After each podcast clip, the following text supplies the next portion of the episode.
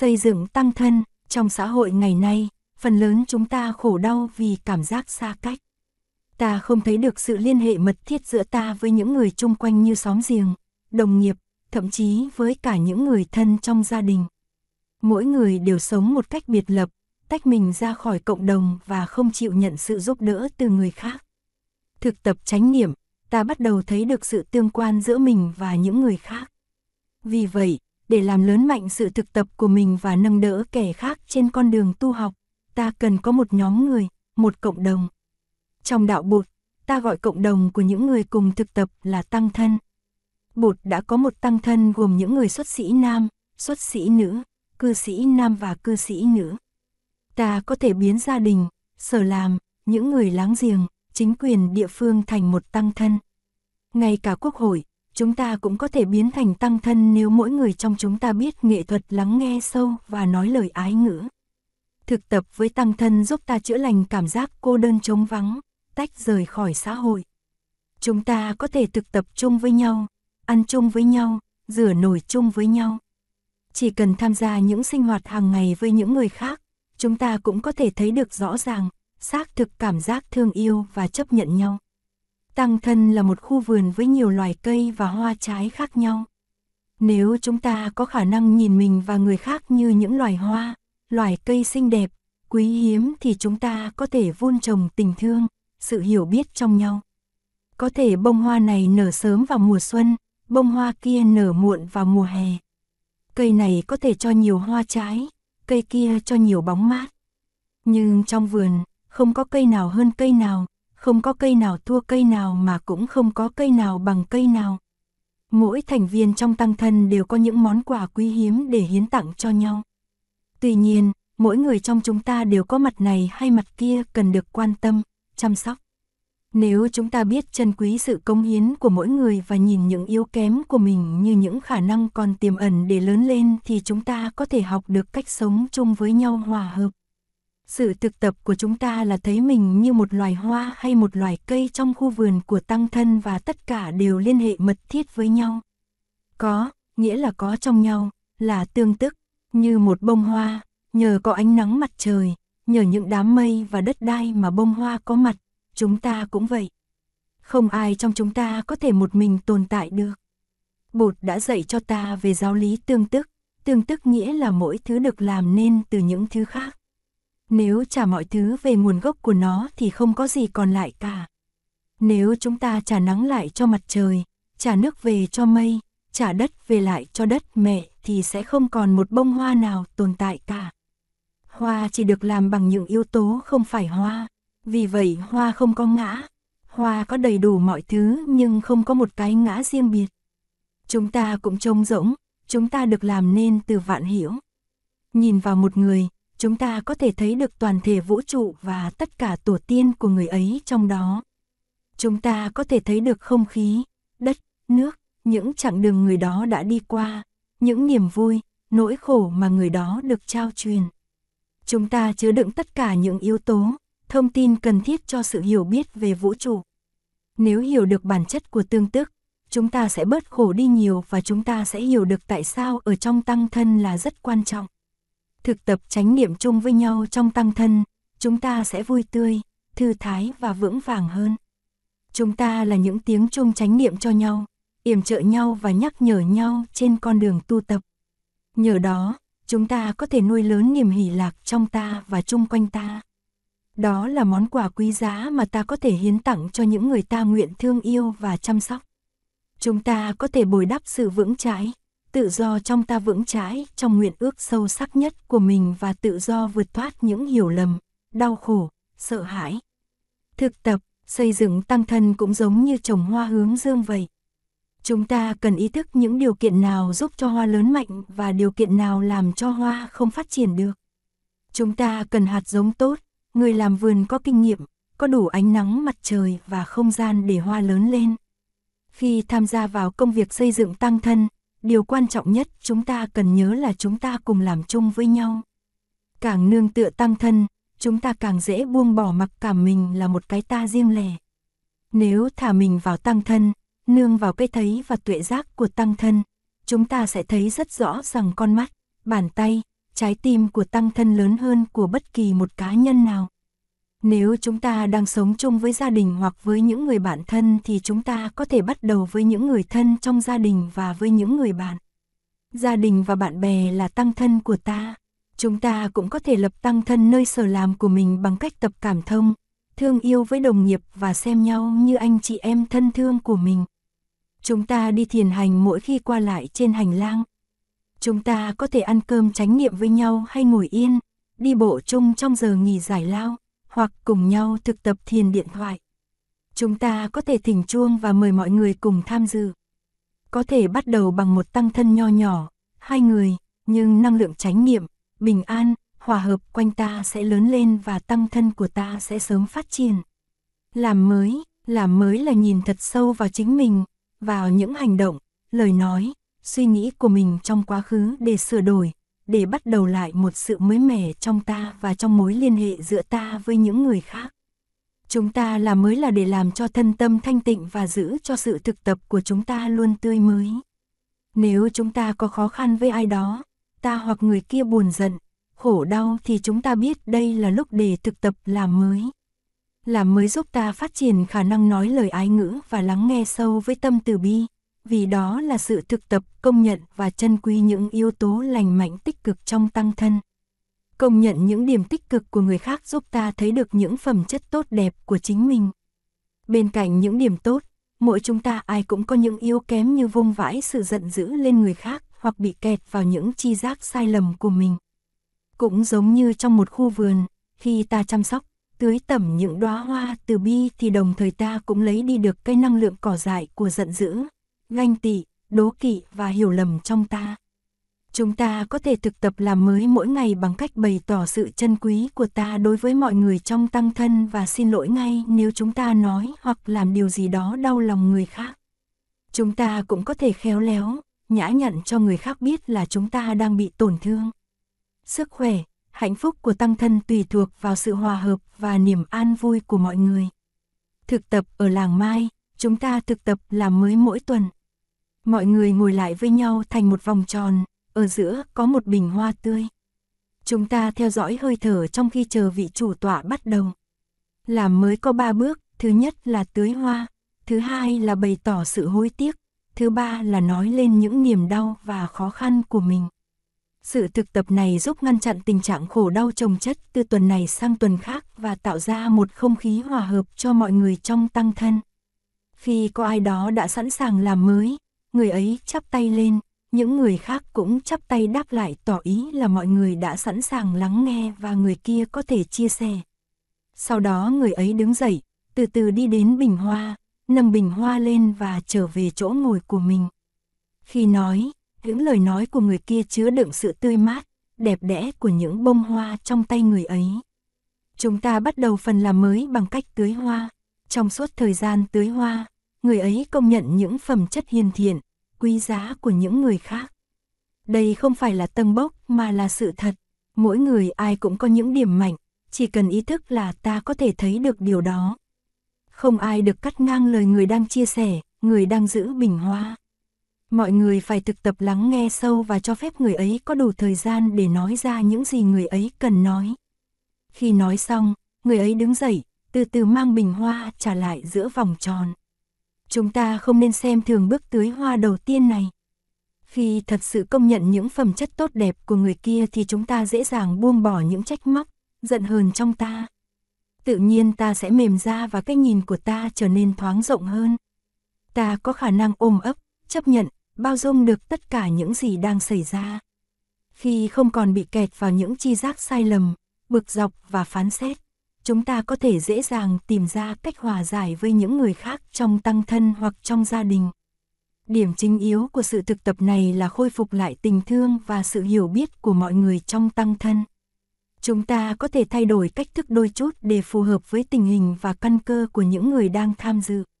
Vì vậy, chúng ta cần tham vấn những người có nhiều kinh nghiệm trong sự thực tập này và đã từng đi qua những khó khăn tương tự để mọi người được lợi lạc. Trong bước thứ hai của phần làm mới, chúng ta xin lỗi người mà ta đã làm tổn thương. Đôi khi chỉ cần một câu nói thiếu cẩn trọng, thiếu tránh niệm là ta đã làm cho người khác bị tổn thương rồi. Buổi làm mới là một cơ hội giúp ta nhớ lại những lỗi lầm của mình trong tuần để thay đổi và làm mới trở lại. Bước thứ ba, chúng ta dùng lời ái ngữ để nói cho người kia biết là người kia đã làm ta tổn thương.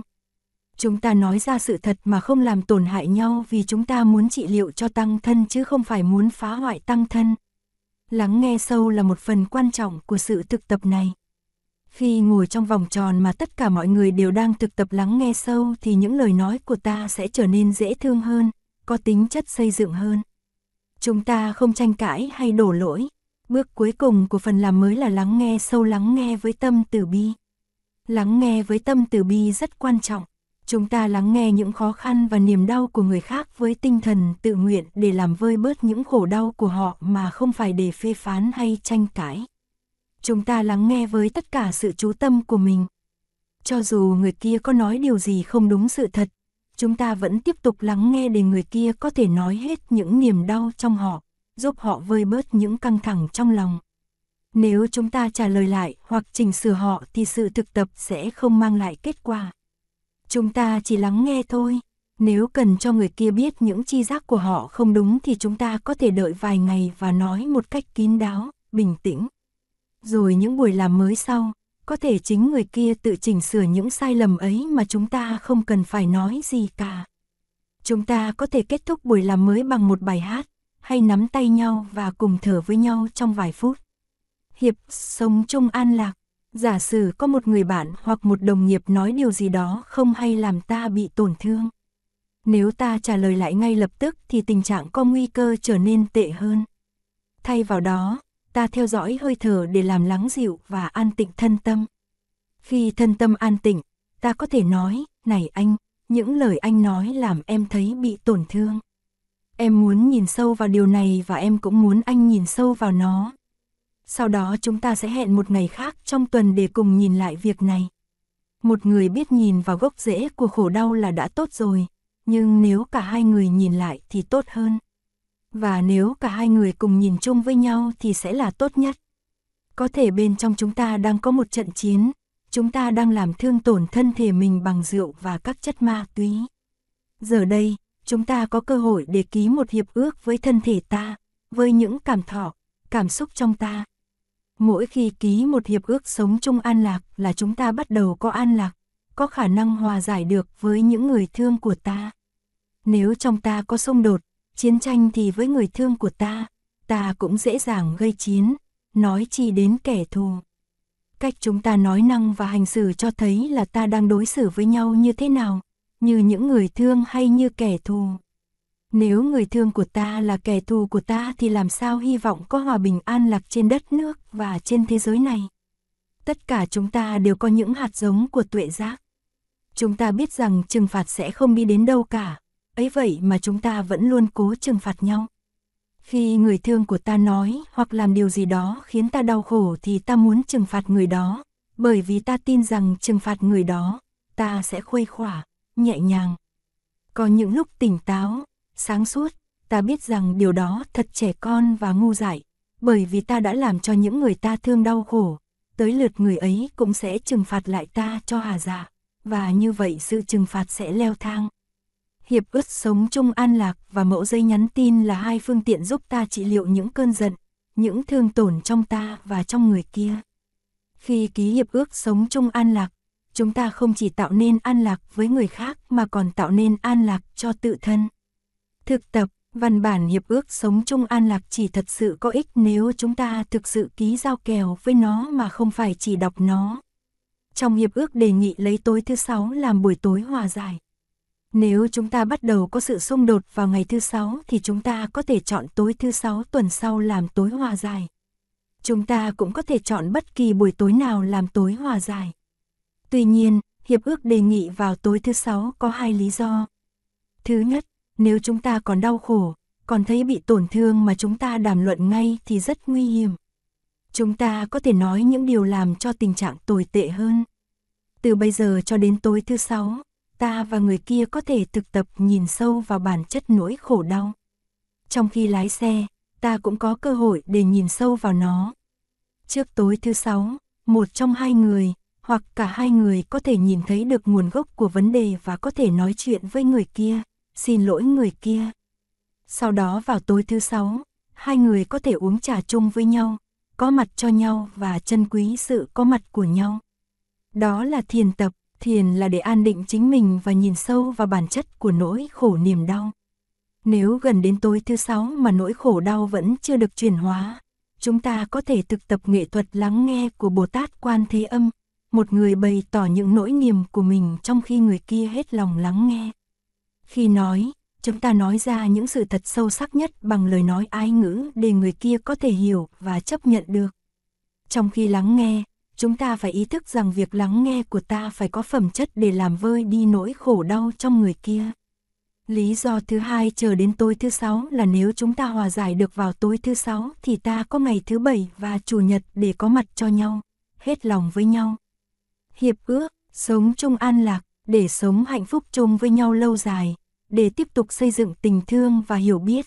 Chúng con, những người ký tên dưới đây, xin nguyện cam kết và thực tập theo đúng những đề mục sau đây. Con, người đang chịu đau khổ vì hờn giận, xin cam kết, không nói, không làm bất cứ điều gì có thể tạo thêm đổ vỡ và làm cho cơn giận của hai bên lớn thêm. Không đè nén cơn giận xuống mà cũng không đàn áp cơn giận của mình. Nắm lấy hơi thở, thực tập hơi thở chánh niệm, quay về nương tựa hải đảo tự thân. Cho người kia biết một cách bình tĩnh là mình đang giận và đang khổ, trong thời hạn tối đa là 24 giờ đồng hồ. Bình tĩnh xin hẹn gặp người kia vào tối thứ sáu để cùng nhìn lại vấn đề rõ hơn. Nếu chưa được bình tĩnh để nói thẳng thì có thể điền vào mẫu giấy nhắn tin, gọi là giấy hẹn, mẫu đính kèm sau đây và đưa cho người kia. Đừng tự ái mà nói, tôi đâu có giận, có sao đâu, tôi đâu có khổ gì đâu, có gì đâu mà giận, không có gì đáng cho tôi giận cả. Trong khi đi, đứng, nằm, ngồi, lái xe hoặc làm việc, thực tập hơi thở chánh niệm và quán chiếu sâu sắc để thấy, đôi lúc tôi cũng thiếu chánh niệm, thiếu khéo léo. Tôi đã làm cho người kia buồn khổ nhiều lần vì tập khí của tôi.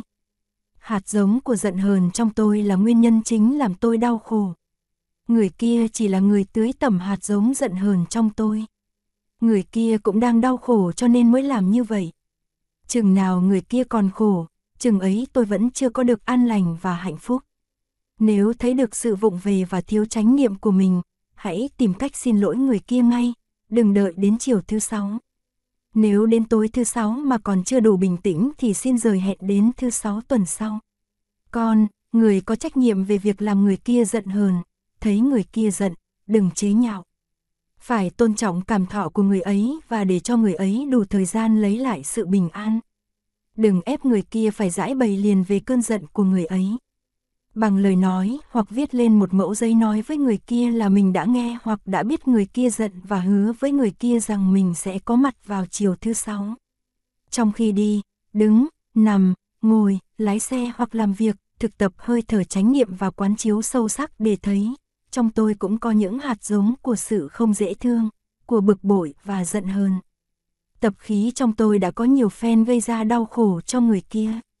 Tôi tưởng làm cho người kia khổ thì tôi sẽ bớt khổ nhưng tôi đã lầm. Làm cho người kia khổ, tôi cũng làm cho tôi khổ theo. Nếu thấy được sự vụng về và thiếu tránh niệm của mình, hãy tìm cách xin lỗi người kia ngay, đừng đợi đến chiều thứ sáu. Xin lỗi mà đừng tìm cách biện bạch, trước sự chứng minh của Đức Thế Tôn và với niệm lực của Tăng Thân, chúng con xin nguyện tuân theo những đề mục của hiệp ước này và thực tập hết lòng cầu xin Tam Bảo gia hộ cho chúng con có đủ niềm tin và sự sáng suốt. Hiệp ước làm tại ngày, tháng, năm, các đương sự, thực tập, chúng ta có thể sử dụng mẫu giấy nhắn tin kèm với hiệp ước sống chung an lạc, photo sẵn trong nhà để khi cần là có để sử dụng. Mẫu giấy nhắn tin như sau, ngày, giờ, thương mến. Sáng nay, chiều nay, anh đã nói những điều làm cho em rất giận và em rất khổ đau. Em muốn anh biết điều này. Anh đã nói, xin anh hãy cùng em nhìn lại những gì anh đã nói và chúng ta cùng ngồi lại với nhau một cách cởi mở, bình tĩnh để hiểu rõ hơn vấn đề này vào tối thứ sáu.